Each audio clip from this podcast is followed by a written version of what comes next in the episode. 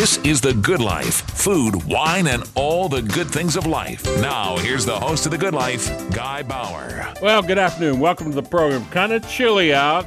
Stopped to put gas in the car. Didn't have a jacket, gloves, hat. Thought I was going to die. My car holds 20 gallons or 22 gallons. Holy mackerel.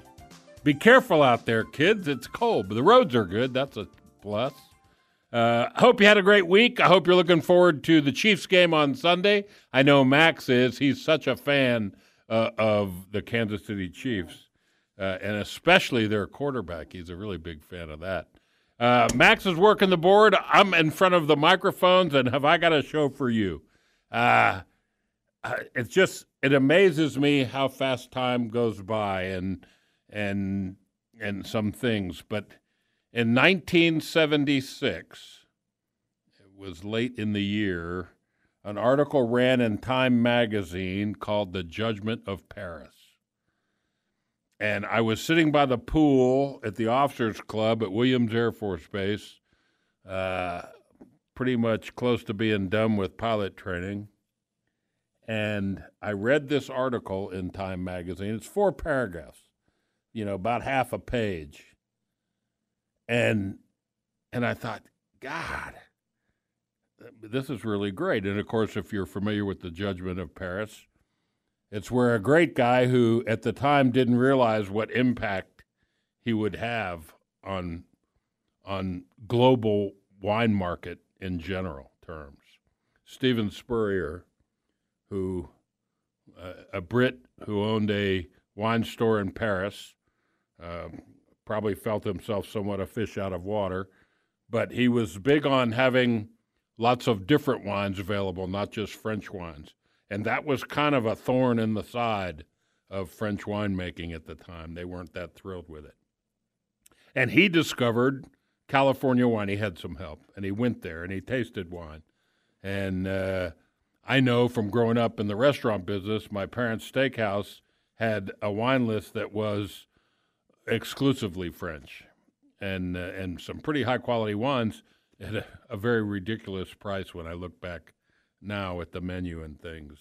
Um, they did the tasting. It was to promote his wine store and show different wines, and they did it blind, and that was unusual back then.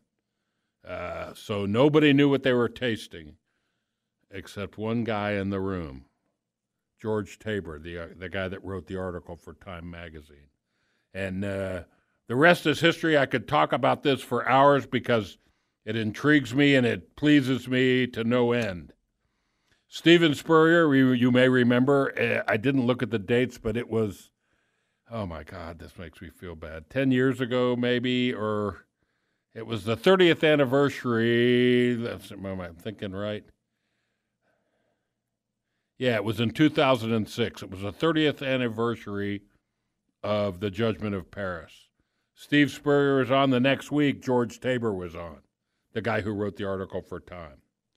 Well, as you may or may not know, Steven unfortunately left us this past year. I think it was in March. But his legacy lives, and what he did uh, with some help was start Académie du Vin Library and uh, Académie du Vin, if I remember right, was what he called his wine school, his wine classes at the wine store in Paris. But it, it's not a library like you go and check out books. What it really is is an opportunity to publish high quality wine articles uh, from noted winemakers, and it started with uh, on Bordeaux. Maybe you remember that. Uh, I know I spoke about it once on the show several years ago. But now there's a new book. Just came out this past October. It's called On California From Nebbiolo, from Napa to Nebbiolo Wine Tales from the Golden State. And God, I, I just wish Mr. Spurrier hadn't left so soon and, and was able to speak to us. But we have got probably the next best thing, I think. Uh, uh, managing director Hermione Ireland is uh, runs the library and, and oversees uh, the work that they do. And uh, she's nice enough uh, to join us from the UK. I hope it's not as cold there as it is here. Hermione, welcome to the Good Life. Hello, Guy. It's very nice to be here, and thank you for asking me.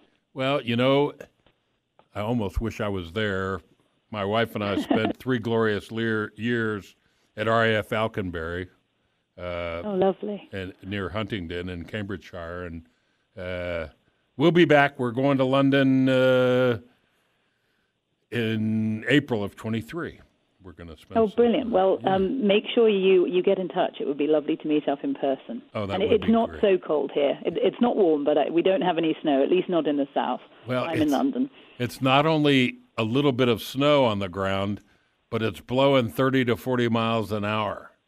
Oh my goodness! And it's 22 degrees, so the wind chill's in the single digits. And wow, but yeah, that sounds cold. Hermione, let's talk about you. First off, you had the pleasure of uh, being a part of the early days and knowing Steven personally and, and making this happen. Tell me about your journey in wine and what uh, what circumstance led you to work with and for uh, and then become the director of the Académie du Vin. Of course. Well, I mean, I was so lucky to have worked with Steven, um, and it wasn't for very many months, sadly, because as you say, he, he did leave us in March last year, and I had only joined the year before in 2020. Um, so several of my colleagues are real wine experts. Susan Keevil, who's our editorial director, has always worked in wine books. I have worked in wine books, but my background is more um, general nonfiction publishing, um, and I love working in areas um, where you have niche audiences, people you can really talk to and build up a community community with. Um, so I was approached by Simon McMurtrie, who had really co-founded the library with Steven and with Hugh Johnson. So mm. Steven and Hugh were at school together. They were very good friends, and they had been talking about um, wanting to recreate this idea of a library of brilliant, beautiful wine books, um, books that were newly commissioned, but also books um, perhaps that were out of print that had been written in the past. Um, and Simon ha- had published um, Hugh's books, his World Atlas of Wine, at um, Mitchell Beazley for many years. He'd also run Laithwaites, which is one of the UK's leading wine um, direct-to-consumer companies. Um, and Simon got in touch with me because he knew I was sort of really passionate. I was passionate about wine, but passionate about um, working in an area where you're, you know, you're working closely with your consumers um, as well as obviously with your authors. Um, so, you know, Steven was passionate about communicating about wine. I mean, he was an educator, but he was far more a communicator than an educator, and he was he was one of the world's most um, democratic communicators. You know, when he died, we were all blown away by the the number of people who, particularly on Twitter and Instagram, a lot of young people around the world who had said how much time he had taken and with them to help them in their their wine journey. Um, and he was he was always wanting to find out about new things, um, but at the same time, we you know we we've put on the list some books that deserved to be in print that had been out of print, including Michael Broadbent's Wine Tasting, for instance, um, and Hugh Johnson's The Story of Wine, which is you know the seminal um, history of wine. It's a cultural history for you know everybody who has an interest in nonfiction, um, really. Um, so yeah, that was Steven's vision, and that's what I'm trying to um, to to make you know to keep going. Um, and I, I think we're we're doing quite a good job. We've got 15 books so far. Um, they're getting a very good uh, critical reception. On California was chosen by both the New York Times and the Washington Post as one of the wine books of last year. So um, you know, we it, I, I love it. I get to work with some amazing wine authors, um, and as you say, some producers. Next year, we're doing a book with Jean-Michel Cazes, who's the the man behind um, Chateau Lynch-Bages in, oh, in Bordeaux. And that's just going to be so exciting. I, I cannot wait. I'm really looking forward to it. Oh, got it. Well, we we gotta we gotta have you back then, and more importantly, I'll see if I can reach out to Jean Michel. I met him in Aspen, Colorado, at the Food and Wine Magazine's classic in Aspen. Oh my God, this is scary. This was probably 20, uh, 22 years ago.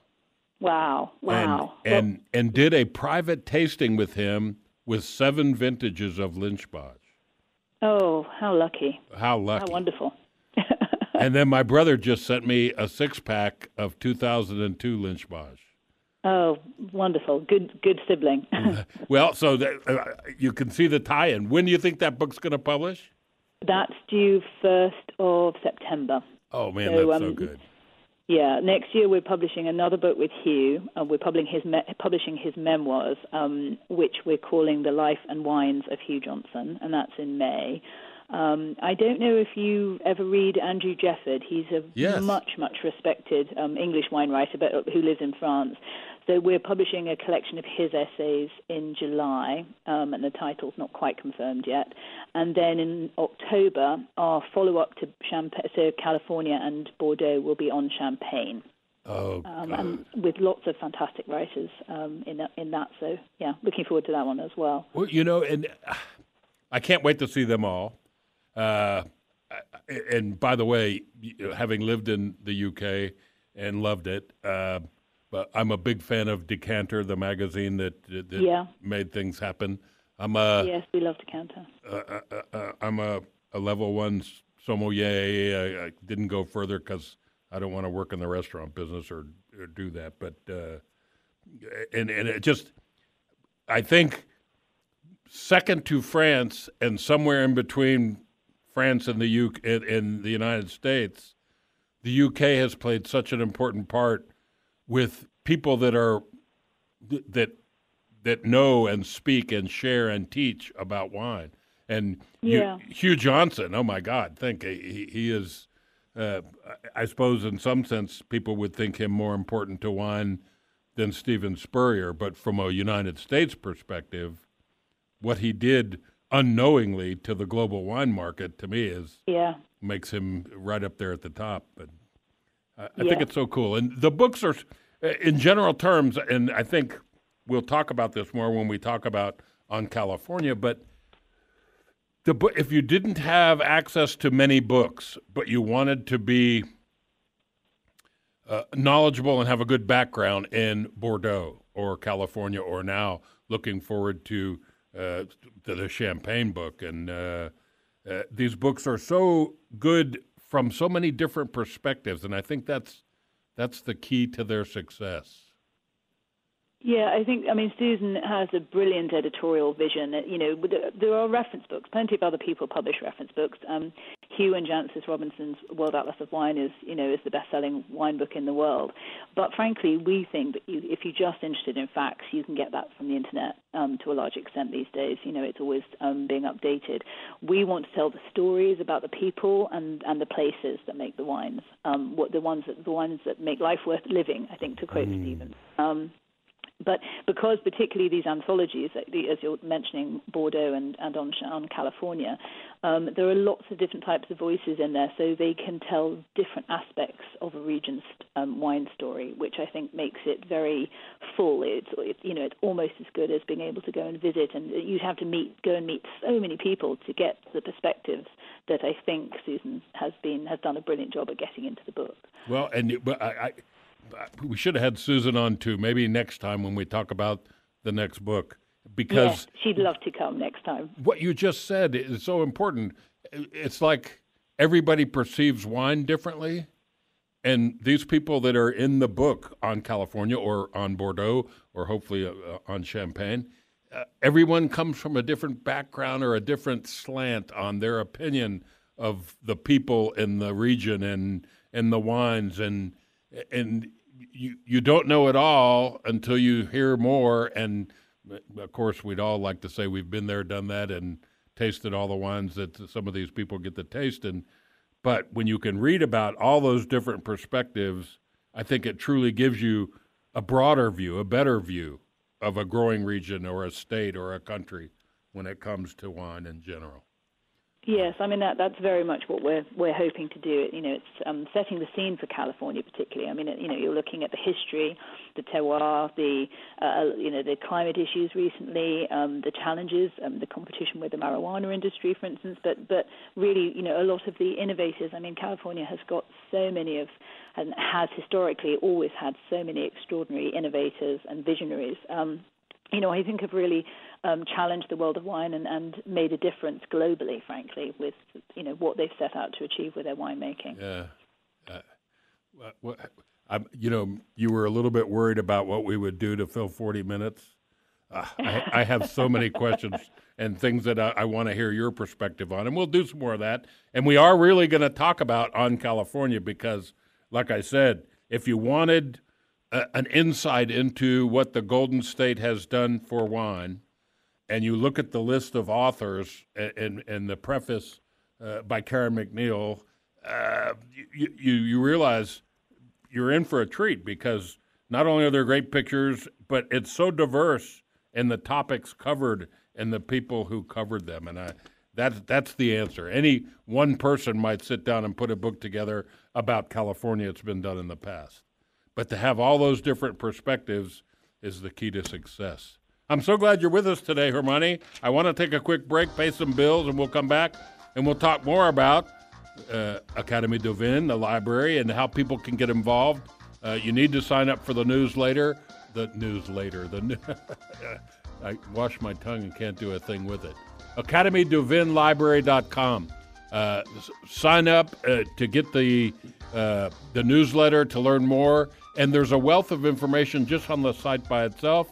And of course, you can buy books uh, like the Sherry book. I just wrote an article about Sherry that's coming out in Splurge 316 uh, in three weeks. Look for that. I'm Guy Bauer. It's a good life. We'll be right back after this short break. Don't